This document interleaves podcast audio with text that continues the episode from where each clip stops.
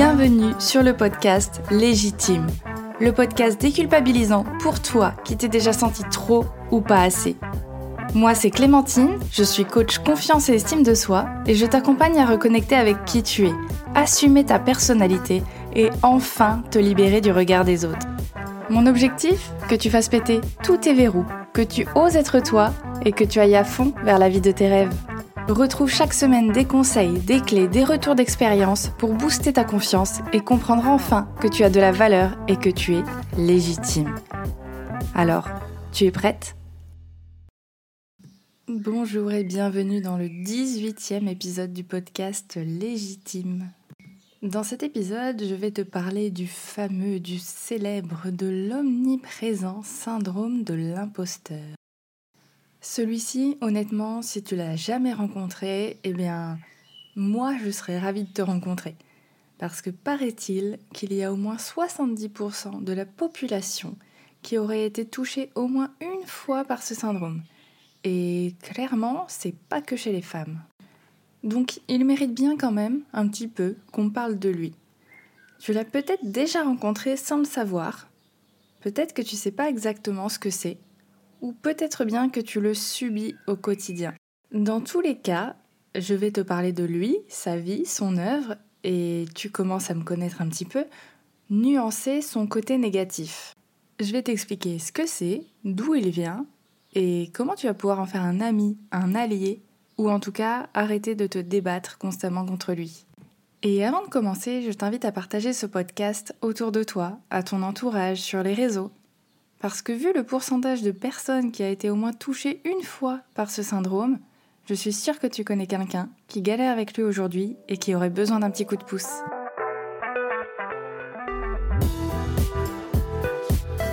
Fin 2019, mon syndrome de l'imposteur, il avait carrément emménagé avec moi pour une durée indéterminée. D'ailleurs, c'est ce que je cherchais à cette époque-là, un contrat à durée indéterminée. Pour rappel, si tu ne me connais pas encore, moi, avant, je bossais dans le tourisme. J'avais surtout réalisé des missions dans l'accueil des offices de tourisme, la gestion de réservations en village vacances, le suivi de certains process, etc. Bref, moi, je venais de débarquer à Lille. Ah, l'amour. Et je cherchais dans ce domaine-là, du coup. Dans le tourisme, hein, pas dans l'amour. Et un jour, mon compagnon, qui me soutenait à fond et qui m'aidait beaucoup euh, dans ma recherche d'emploi m'a trouvé une annonce pour une agence de voyage sur mesure pour devenir conseillère spécialiste Irlande et Écosse. Sur le papier, c'était beaucoup trop beau pour être vrai, tellement c'était des destinations qui me correspondaient. Parce qu'après tout, j'avais fait mon Erasmus en Irlande, j'avais pas mal bougé dans le pays, j'adore ce pays, donc ça me semblait beaucoup trop parfait. Sauf que euh, je te fais une reconstitution du dialogue que j'ai eu à cette époque avec mon compagnon. Attention, prépare-toi. Non, mais je suis pas assez qualifiée pour ce poste. Euh, regarde, il faut de la vente. J'ai jamais fait de vente. Je suis pas commerciale, donc c'est clairement pas pour moi. Ils me prendront jamais. En plus, c'est une grosse boîte, donc ça m'étonnerait qu'ils me laissent ma chance. Ce qu'il faut savoir, c'est que mon mec, il est pas spécialement dans le dev perso ou quoi que ce soit, mais alors, il s'est très très bien retourné mes arguments contre moi. Du coup, il m'a demandé Au pire, tu risques quoi à postuler? Donc là, c'est très très très chiant parce que je ne peux pas lutter. Hein, j'ai aucun argument contre, évidemment. Donc à ce stade du recrutement, je risquais pas grand-chose. Au pire, c'était un non. Au mieux, j'avais un entretien. Du coup, pas le choix. Je postule, je fais ma plus belle lettre de motivation parce que même si je doute fortement de ma légitimité à postuler à ce moment-là, j'ai envie de me laisser une chance, quand même. J'envoie la lettre et quelques jours plus tard, on m'envoie un mail pour me demander mes dispos pour un entretien. Ah, ok. Et là, c'est là que le mécanisme de mon syndrome de l'imposteur, alors il était déjà enclenché, hein, t'auras remarqué, mais qu'il s'est décuplé. Pour te la faire courte, j'ai passé au moins quatre entretiens répartis sur un mois avec différentes personnes. Et pour ces entretiens, je me suis stressée comme une malade. J'ai revu, je pense, toute l'histoire et la géographie de l'Irlande, de l'Écosse, les points d'intérêt, ce qu'il y avait à faire, comment on pouvait se déplacer, quel transport, etc. etc. J'ai contacté des anciens collègues de master qui travaillaient pour cette entreprise pour leur demander comment ça se passe. Est-ce que tu peux me donner des conseils, des tips sur la vente, etc. J'en avais mal au ventre tellement je stressais parce que j'avais peur de ne pas être à la hauteur. À partir du moment où on m'a laissé entrevoir que je pourrais avoir une chance, j'ai eu cette peur de ne pas être à la hauteur. J'ai voulu être parfaite, en pleine maîtrise. Je voulais montrer que j'étais capable. Et en soi, ça aurait pu être vu comme de la détermination à réussir, à obtenir ce job. Mais c'était presque une obsession, ce côté vente. C'est comme si le reste de mes capacités, de mes compétences, de ma personnalité n'existait pas, ou en tout cas n'était pas à la hauteur, n'était pas aussi important que le reste. Comme si c'était sûr que j'allais pas réussir à cause de cet élément-là. Et c'est ça qui est un petit peu subtil avec ce syndrome de l'imposteur, c'est que j'ai tout donné, je me suis surpassée pour avoir des informations, pour montrer que j'étais capable de m'investir, de m'adapter, même si je ne connais pas ce sujet en particulier, que j'étais capable de rebondir, etc. Mais je savais que j'étais pas du tout à l'aise avec ça. Je savais que j'étais en train de compenser quelque chose, que j'étais en train d'essayer de tout faire pour être parfaite et de maîtriser quelque chose dans lequel j'étais débutante. Le poste, je l'ai eu, parce que la vente, oui, c'est important, mais il n'y a pas que ça. Il y a l'humain, et puis ils ont senti également qu'il y avait du potentiel chez moi, donc euh, ils ont voulu me laisser ma chance. Mais limite, ça a augmenté mon syndrome de l'imposteur, parce que autant quand j'étais pas engagée, bon ben ok, ça m'implique pas trop. Mais maintenant que j'ai le poste, il va falloir assurer maintenant dans la vente. Il va falloir montrer que tu sais faire les choses. Et c'est là où je m'autorisais pas à être débutante. Dans ma tête, en fait, je me disais, il faut absolument que je fasse des ventes très très rapidement pour montrer que je suis légitime d'être ici. Pour pas qu'ils se rendent compte qu'en fait, je suis une grosse imposteur et que je sais pas du tout ce que je fais là. Que je mérite pas d'être là. Au fond de moi, je savais que j'avais les capacités, hein, mais il y avait une petite voix dans ma tête qui me disait Non, mais attends, ça va pas durer longtemps cette histoire, ils vont bien s'en rendre compte que, ok, ils t'ont laissé ta chance, mais c'est pas ton truc, c'est pas ton truc du tout. Donc si tu veux avoir une chance de garder ton poste, eh ben, il va falloir cravacher. Hein. Il va falloir montrer que tu gères, mais très très très vite. Et c'est ça un peu le syndrome de l'imposteur. Hein. C'est qu'il y a cette petite voix qui vient te mettre une pression qui en soi euh, ne vient que de toi. Hein. Parce qu'à aucun moment cette entreprise m'a dit Bon bah alors euh, ça fait deux jours que tu es arrivé, euh, quand est-ce que tu fais une vente? C'est d'ailleurs pour ça qu'il y a des formations quand tu arrives dans la boîte, pour te former sur le fonctionnement de l'entreprise, sur les domaines où tu gères un petit peu moins, pour te montrer les logiciels. Donc c'est logique que tu sois débutante quand tu arrives dans une boîte. Mais non, quand tu as ce syndrome-là de l'imposteur, tu as vraiment cette idée de non, non, je peux pas me permettre d'être débutante. Il faut que je comprenne tout, tout de suite, maintenant, pour prouver que j'ai ma place ici. En fait, si tu remarques, ce syndrome, il a fortement tendance à arriver dans des phases de changement, de nouveauté, de première fois. Tu vois, nouveau boulot, reconversion, même dans une nouvelle relation. Tu vois, tu peux te demander est-ce que je suis assez bien pour cette personne-là? Ou alors tu vas te dire au premier rendez-vous, j'ai tout donné, j'ai tout fait pour qu'elle me trouve à son goût. Mais un jour, elle va se rendre compte que j'ai des défauts, des faiblesses. Tu vois, c'est cette idée-là, le syndrome de l'imposteur. C'est à un moment donné, on va se rendre compte que j'ai peut-être pas autant de valeur que ça, que j'ai peut-être pas autant de qualité que ce que les gens pensent. En fait, il arrive là aussi partout où il peut y avoir de la comparaison finalement. Donc là, je t'ai parlé de cette expérience parce que c'est vrai que dans un nouveau job, dans des entretiens, souvent c'est là qui fait son apparition, mais je vais te décrire un petit peu plus ce que c'est, ce syndrome, d'où il vient. Et je vais te donner des astuces aussi pour le contrer un petit peu, pour que tu te sentes un petit peu mieux par rapport à lui. Donc déjà, ce que tu dois savoir, c'est que ce syndrome, c'est pas une pathologie. C'est d'ailleurs le mot syndrome, il n'est pas forcément toujours apprécié parce que ça pourrait faire référence à une maladie, mais c'est plus une expérience, une expérience temporaire. Ça va, ça vient.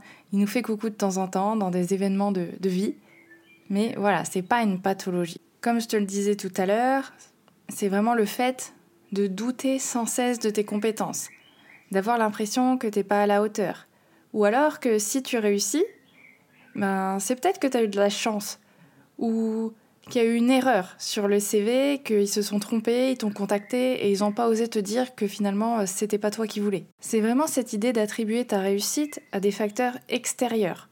c'est pas grâce à toi, c'est pas grâce à tes compétences, c'est pas grâce à tes études, tes expériences. Non, non, c'est pas grâce à ça, c'est pas grâce à ton talent que tu as réussi.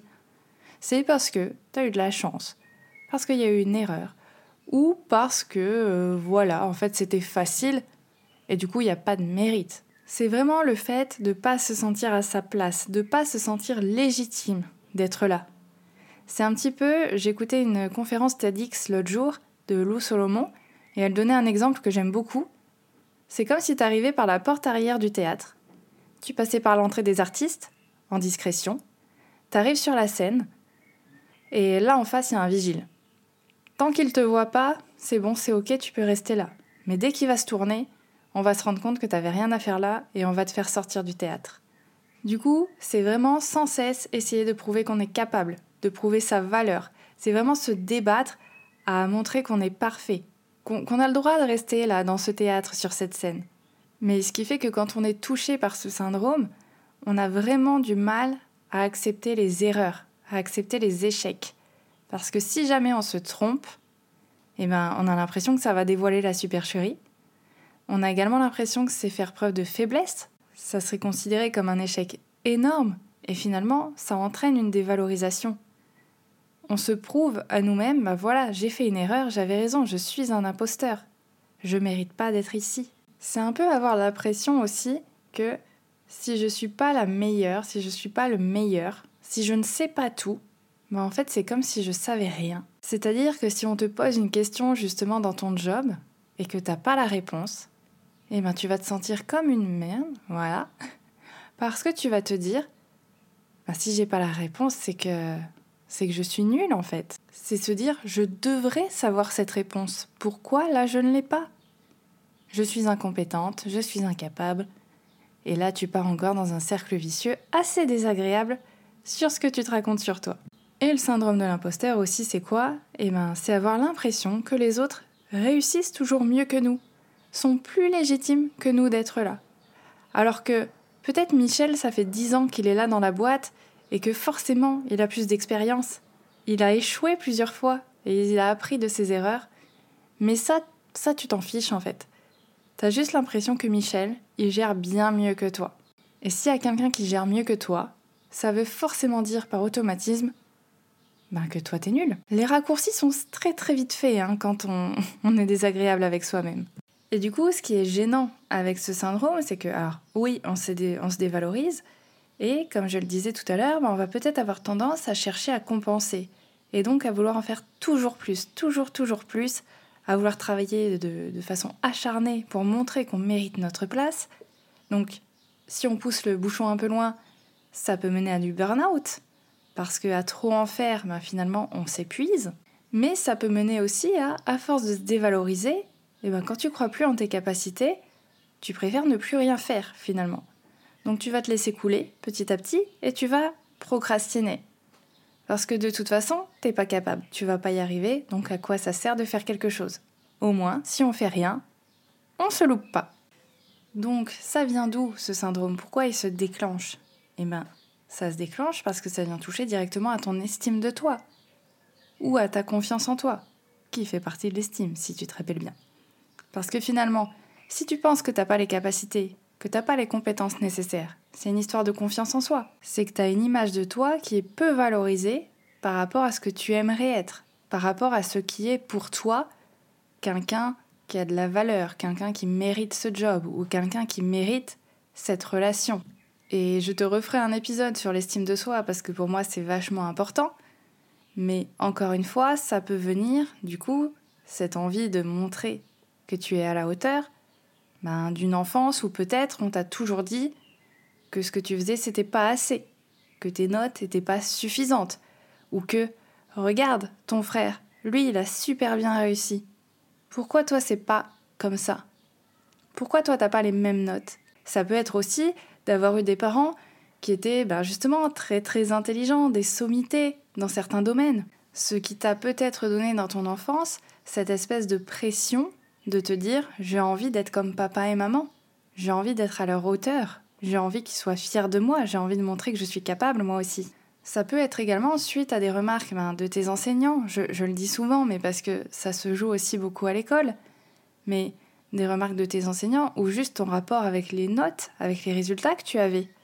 Parce que l'école, c'est bien, on apprend plein de choses, mais ce système de notation, ben, on s'y habitue tellement que dans la vie d'adulte, c'est pas évident de faire des choses et de pas avoir de retour. À l'école, tu faisais une tâche, un devoir, ben, tu savais si c'était réussi ou pas. Tu avais toujours un retour. Là, dans, dans un job, dans une entreprise ou dans une relation, on va pas venir te dire à chaque fois que tu fais quelque chose Ah, c'est bien, t'as vidé le lave-vaisselle. Ah, c'est bien, t'as réussi cette mission au travail. Ou alors ça, c'était pas dingue. Ça, peut-être que tu pourras l'améliorer la prochaine fois. On n'a pas ça dans la vraie vie, entre guillemets. Et du coup, c'est super frustrant. C'est super complexe parce qu'on ne sait pas sur quoi se baser. On ne sait pas sur quoi juger nos performances. Et c'est bien ça le problème. C'est qu'on cherche, on cherche à avoir une reconnaissance, à avoir un retour. Et quand on a, on l'a pas, eh ben, on a l'impression que c'est pas suffisant. C'est un peu pareil si jamais tu m'écoutes et que tu es euh, entrepreneur. C'est vrai qu'on est souvent seul dans l'entrepreneuriat. Alors évidemment, on se fait des, des copspreneurs, des business friends. Mais c'est vrai que tu es souvent seul et que tu lances des choses, tu testes des choses et tu pas forcément des retours dessus. Et c'est pareil, ça peut être frustrant. Ça peut être frustrant parce que tu sais pas quelle valeur accorder à ton travail. Et je te dis ça, mais ça compte aussi ben, pour les artistes. C'est la même chose, j'imagine. Et même finalement, en travail salarié, la reconnaissance, c'est quand même quelque chose qui est vachement cherché dans un travail. Donc si ton estime de toi, elle n'est pas très stable ou elle est assez faible, ben, tu vas vouloir la chercher à fond, cette reconnaissance. Et tant que tu l'as pas, ben, tu vas vouloir te surpasser à fond, à fond, à fond, pour essayer d'obtenir quelque chose et te prouver que oui, tu as de la valeur. Donc en soi, ça vient de là, ce syndrome hein, d'une estime de soi qui est un peu instable, assez faible. L'avantage, c'est que ça se travaille, encore une fois, et j'ai envie de te donner, avant de te donner des astuces pour ça, j'ai envie de te donner le côté positif aussi de ce syndrome, de ce que ça veut dire de toi. Parce que finalement, avoir des doutes dans son travail, dans sa relation, etc., c'est positif. Savoir se remettre en question, c'est positif. Parce que tu vas toujours chercher à t'améliorer, tu vas chercher à prendre en compte les remarques, à faire mieux, à apprendre, à vraiment avoir cet apprentissage, en fait, de te dire, ok, peut-être que ça, je maîtrise pas, mais j'ai envie de tout donner pour y arriver. J'ai envie de montrer que je suis capable. Et même si les erreurs te font peur, tu es capable de les accepter et de te dire que oui, ok, peut-être que j'ai des choses à améliorer. Parce que une personne qui ne doute jamais, alors c'est bien, elle a confiance en elle, elle a une belle estime d'elle-même, mais ne jamais se remettre en question, finalement, est-ce que c'est pas bloquer son évolution? Je dis pas de le faire tout le temps, il y a des choses tu peux être sûr de toi. Mais je pense que parfois, être capable de remettre en doute ses croyances, ses façons de faire, ça peut permettre d'évoluer plus vite que de rester bloqué toujours sur la même idée. Ça peut faire de toi quelqu'un de humble, en fait. Tu sais que tu n'es pas parfaite, que tu n'es pas parfait, et tu peux apprendre de tes erreurs. Ça fait aussi de toi quelqu'un de très consciencieux, quelqu'un qui a envie de bien faire les choses, qui a envie de s'impliquer et qui a envie de toujours faire de son mieux finalement. Le tout, c'est de trouver un équilibre. Parce qu'encore une fois, évidemment, quand c'est poussé à l'extrême, c'est pas agréable pour toi, c'est même éreintant. J'ai eu une conversation avec euh, l'une d'entre vous sur Instagram et elle m'a dit quelque chose par rapport à ce syndrome et c'est là où on voit toute la subtilité et la fourberie de celui-ci. Mais c'est qu'elle m'a dit, et je te fais un coucou hein, si tu m'écoutes, elle m'a dit, j'ai toujours ce doute de, et si je crois que j'ai raison et que je me trompe Et encore plus drôle, entre guillemets, et si je crois que je peux le faire, mais juste par ignorance, parce que je me rends pas compte en fait que j'ai pas les capacités, etc. Et si je trouve que c'est drôle, c'est parce que elle a cette confiance en elle de se dire vas-y, je vais me lancer, euh, voilà, je, pense que je peux y arriver, c'est parti. Et t'as cette petite voix fourbe là derrière qui vient lui dire Ouais, mais attends, euh, peut-être que t'as tort en fait de croire que tu vas y arriver. Ça pourrait pas mieux être représenté que par le petit ange et le petit démon sur les épaules. Mais c'est pour te montrer à quel point ben, ça peut venir nous saboter quand c'est dans l'extrême. Ça peut être un super allié, une des super limites qualités quand c'est dans l'équilibre. Quand c'est dans l'extrême, ouais, c'est du sabotage. Du coup, tu vas te bloquer, tu vas pas avancer et ça va être très fatigant d'essayer de te raisonner. Donc du coup, je sais que tu l'attends avec impatience.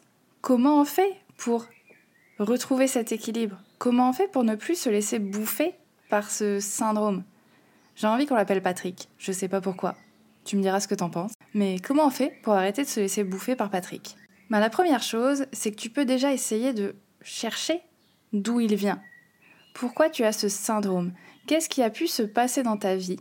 Quelles remarques tu as déjà entendues, que ce soit par un patron, un collègue, un parent, un prof, un ami même, ou quelqu'un d'inconnu? Quelles remarques ou quelles réflexions tu as eues?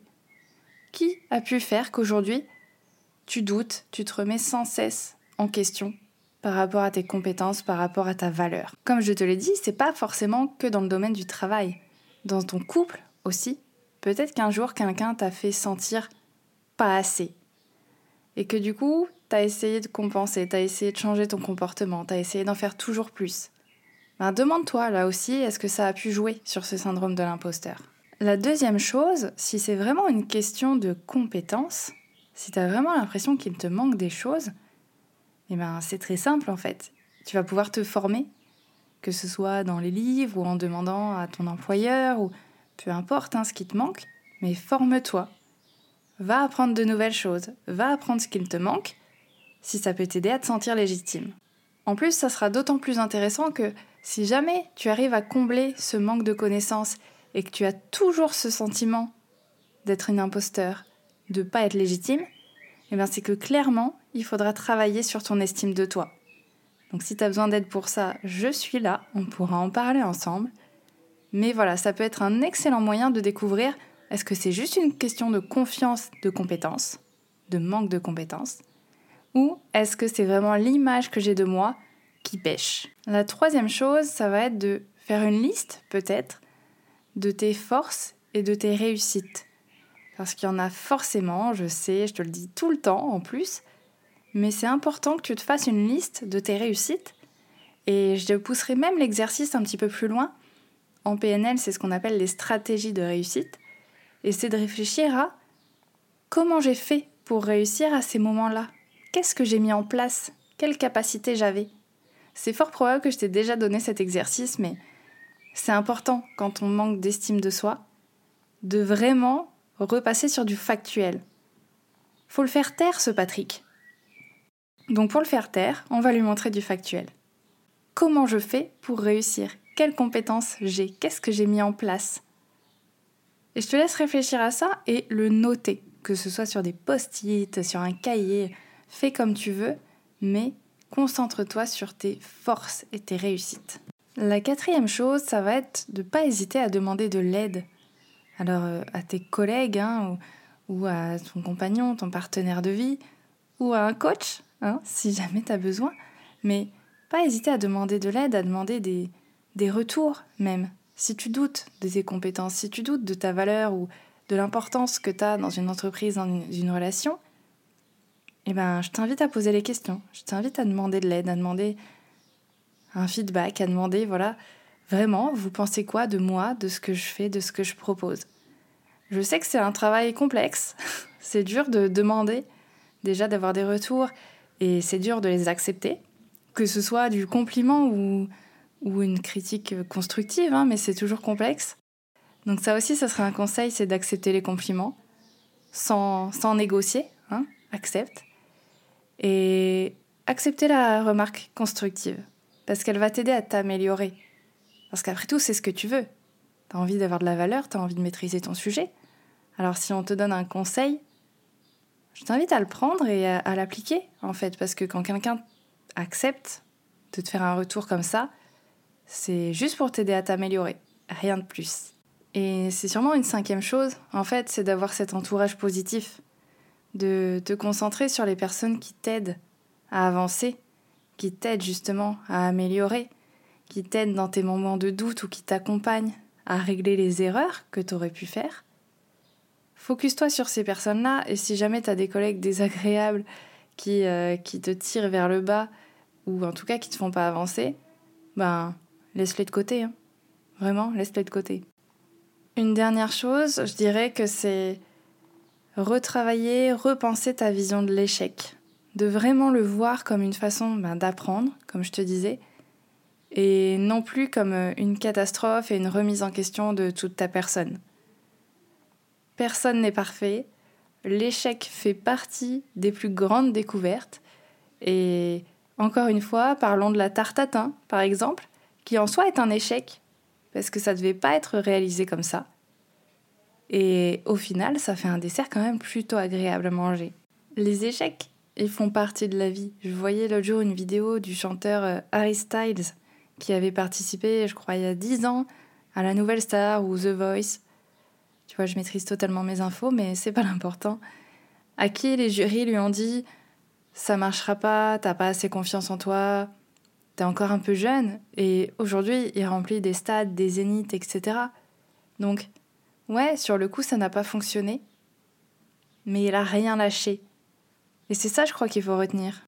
Un échec, c'est un échec si tu en retires aucun apprentissage, si t'essayes pas d'analyser Qu'est-ce qui a foiré Qu'est-ce que je peux améliorer la prochaine fois Mais si à partir de ce moment-là, tu te dis Ok, j'ai vu que ça, ça marchait pas, comment je peux faire différemment? Eh ben là, c'est super, là, ça t'ouvre des opportunités. Donc vraiment, essaie de revoir cette, euh, optique de l'échec. Essaye vraiment de le voir comme une opportunité, un apprentissage, plutôt que juste c'est une catastrophe, je suis trop nul, blablabla. Bla, bla, bla. Dans tous les cas, le premier pas pour euh, atténuer ce syndrome, ça sera évidemment de le conscientiser, de te rendre compte que Patrick est en train de te raconter des, choses pas très agréables, et ensuite ben, tu pourras mettre en application tous ces conseils, toutes ces astuces que je t'ai donnés.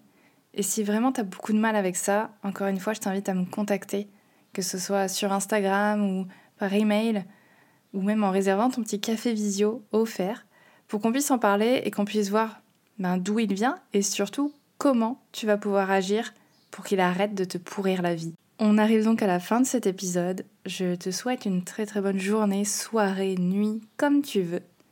Et vraiment, si tu as des retours à me faire sur cet épisode, ça me ferait très très plaisir. Ça calmerait mon Patrick intérieur. Et sinon, je te souhaite une très bonne journée encore une fois, une bonne semaine et à très bientôt